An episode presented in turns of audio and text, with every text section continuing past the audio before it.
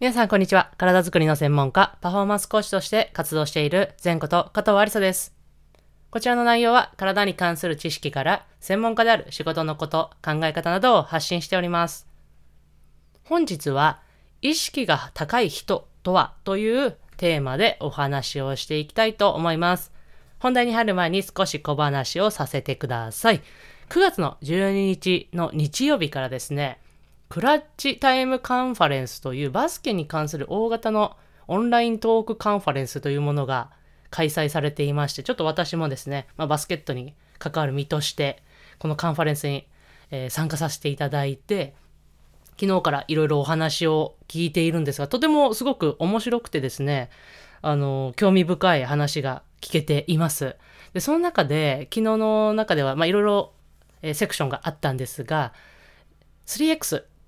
3人制のバスケットボールですね、の話がありまして、お笑い芸人の田村さんとか、あと元 3x の日本代表候補にも入られて、今は、えー、オリンピックの組織委員会で、えー、活動されている海老原さんと、まあ、あと、女性で、えー、現役プレイヤーとして、あとはですね、この BOT、バスケットボールオンライントレーニング、私が主催しているこのオンラインコースにも、でも講演してくださった桂さん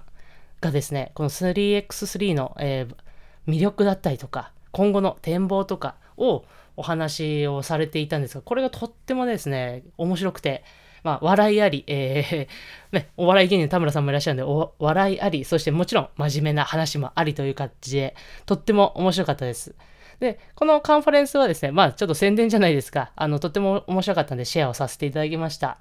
なんかあの、アーカイブでも見れるそうですので、まあ、あの、概要欄の方にリンクを貼っておきますので、ぜひね、皆さん、あの、興味ある方は申し込んで、申し込んでもいいのかなと思います。はい。という形で本題に入っていきたいと思います。はい。意識が高い人。さあ、皆さん、どうですか？ネガティブな意味に捉えます？それともポジティブな意味で捉えますかね？これ、まあ、両方思う方いらっしゃるんじゃないかなと思いますが、あの結構やっぱどちらかというと皮肉の意味で使われることが多いのかなと個人的には思っています。あお前意識高いなみたいな感じでね、ちょっとこう、もちろんこうバカにしてるわけじゃないけど、ちょっとこう皮肉も踏まえた感じで使われてることが多いのかなと思いますが、まあ、そもそもですね、この意識が高いっていう人というのはどういう人かなと思ったんですけど、私が考えるに、まあ、目標に向けて行動している人なのかなと思ってます。まあ、目標に向けて行動している人、まあ、どういうことかで例えば、まあ、何歳でこれをやりたいから、えー、今これをしているとか、この事業を成し遂げたいから今をこれしているとか、まあ、何かこう目標とするものがあってそれに向かって行動している人のことを私は意識が高い人っていうふうに考えています。ただですね、この目標がない人、じゃあ、全員ね、あの、先の目標を持って行動してるかって、そういうわけではないと思うんですが、この目標がない人っていうのはいないと私は考えてます。多かれ少なかれ、えー、大きい小さい関わらずですね、皆さん何かしら必ず目標を持って日々過ごされていると思います。例えば、こう、何かね、この目の前のこの仕事をじゃあしっかりとうん、成し遂げようとか、まあ、あの、小さい話で言えば、こう、家から会社まで無事に、えー、ね、車安全運転で過ごそうとか、まあ、よし、やるぞみたいな、そういうふうに意識して考えてなくても、無意識にね、やっぱり目標というか、こう、行動目標というのを必ず人というのはつけています。じゃあお昼ご飯これを食べようとか、そういうのもまあ、一つ言ったら目標なわけですよね。目的として行っているわけですから。ただ、まあ、この、この意識が高い人 という、何、この違いは意識が高い人と意識が高くないというわけじゃないですが、その違いが何があるかと考えた時の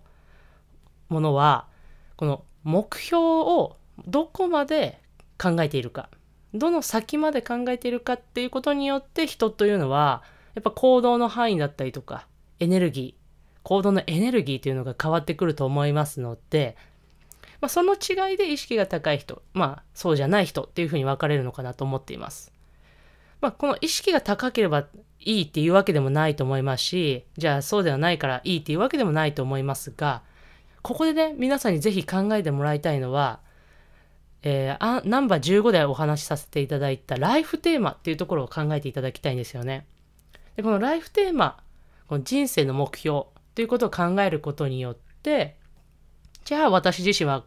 どういう生活、どういう人生を歩みたいかっていうふうに決まって、それに対して逆算をして、じゃあ仕事はこういうふうに働きたい。えー、プライベートはこういうふうにやっていきたい。みたいな感じで、こう逆算して考えることができます。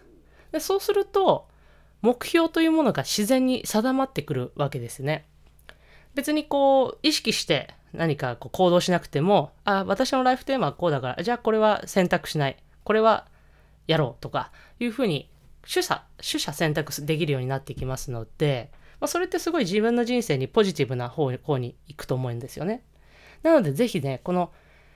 目標が高いとか低いとかそういう話ではなく、このナンバー15でお話しさせていただいたライフテーマというものをね、皆さんに考えていただいて、えー、いただきたいなと思っています。はい。というところで、この今日は意識が高い人とはという内容でちょっとお話をさせていただきました。